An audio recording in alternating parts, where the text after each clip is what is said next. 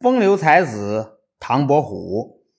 唐伯虎名寅，字伯虎。他出生在一个商人家庭。他的父亲虽然善于经商，但认为商人地位卑微，经商不如读书做官好。他一心想让儿子求学当官，以便改换门庭。少儿时代的唐伯虎异常聪明伶俐。父亲经常欣慰地说：“我的儿子将来会成名的。”但是唐寅自小贪玩，有的时候还跑到屠宰场去看屠夫杀猪。他的这种浪荡行为在士大夫弟子中是少见的。父亲见状，对他愈来愈不抱希望。十六岁那年，唐寅参加秀才考试，考取了同科中的第一名。称为府学生员，这在当时可是光宗耀祖的事儿。他因此受到全城人的赞誉。唐寅少年得志，雄姿英发，家里又富有，过着读书、游玩、吟诗作画的生活。人有旦夕祸福。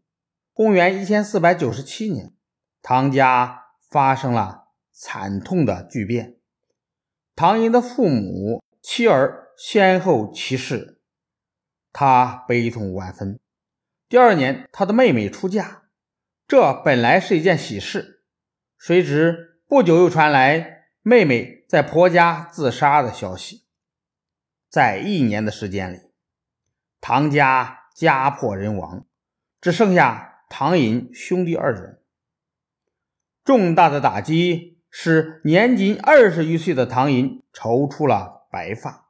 亲人的离世使唐寅的精神受到了极大的刺激，他一度意志消沉，终日欲诱人饮酒。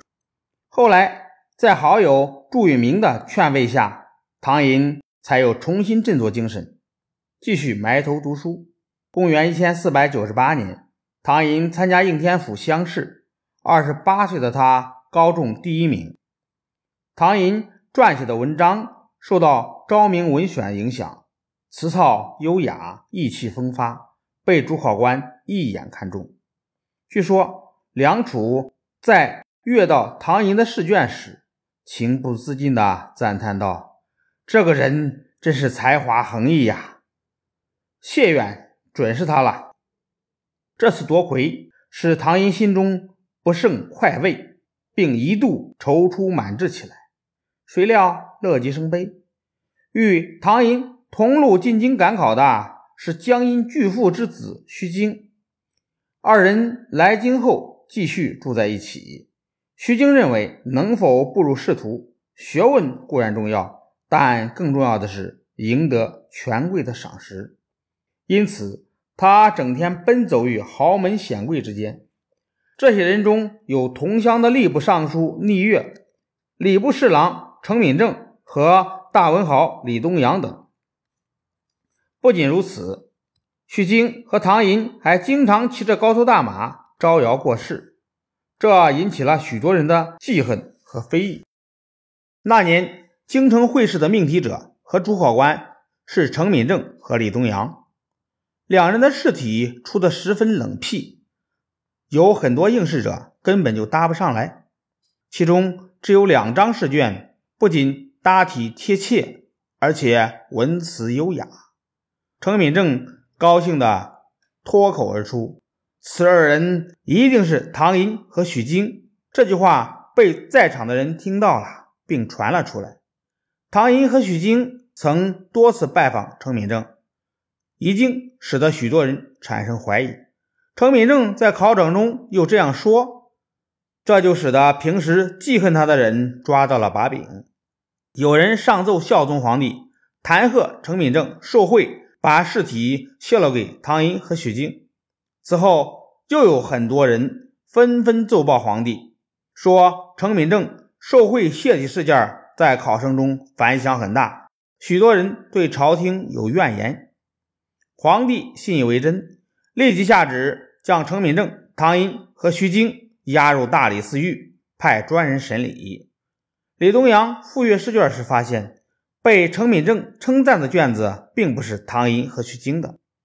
徐经入狱后，经不起拷打，招认曾买通程敏正的亲随，窃取试体泄露给唐寅。唐寅见徐经已经招供，也没有什么话可说了。后来又经刑部、吏部会审，徐经翻供，说当时屈打成招，皇帝下旨释放程敏正、唐寅、徐经等人。尽管有皇帝的命令，但唐寅出狱时。还要交属徒的钱。唐寅的生命之舟从应天府乡试第一的浪尖，一下子坠入了无底深渊。前后不到半年光景，一荣一辱，真可谓是天上地下。经历此劫之后，唐寅断绝了仕进之心。他出狱后，被发往浙江做小吏。这时的唐寅生活困苦不堪，有人劝他去浙江任职，但他认为士可杀不可辱，坚决不去。